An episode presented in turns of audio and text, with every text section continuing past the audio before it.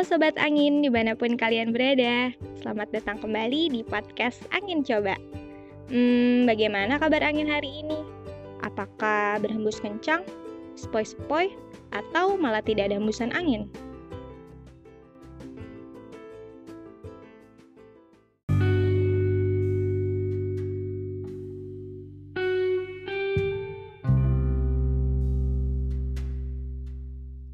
Sebagai seorang anak, kita tidak pernah tahu kapan kita akan lahir di dunia dan memulai kehidupan.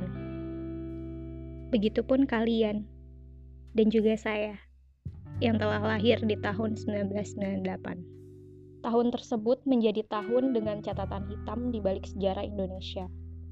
Krisis moneter yang menjadi krisis ekonomi terburuk dalam sejarah Indonesia. Banyak penjarahan, demo mahasiswa, dan kerusuhan yang puncaknya menjadi konflik kekerasan yang menimbulkan banyak korban jiwa.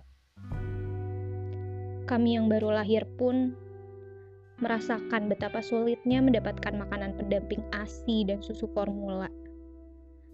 Karena orang tua kami kesulitan untuk membelinya dengan harga yang melambung tinggi.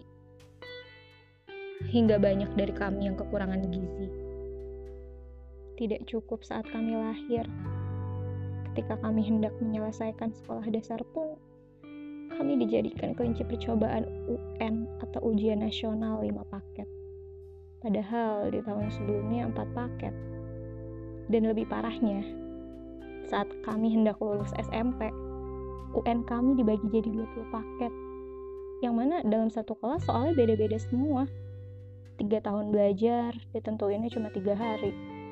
Gimana kami gak was-was kalau soal kami pun beda.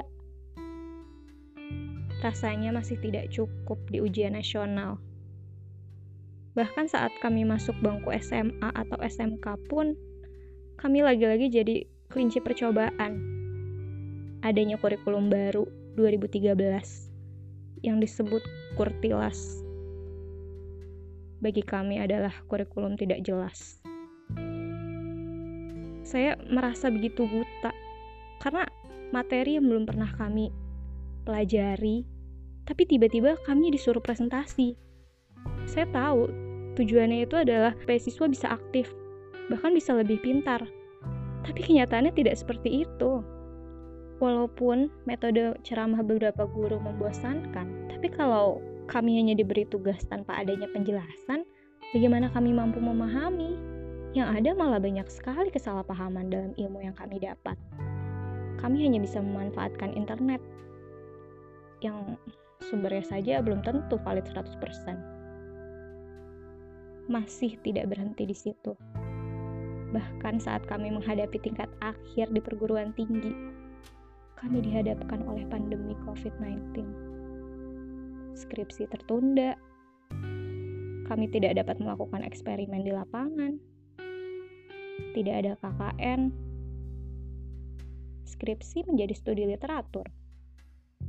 Bimbingan dan sidang pun jadi online.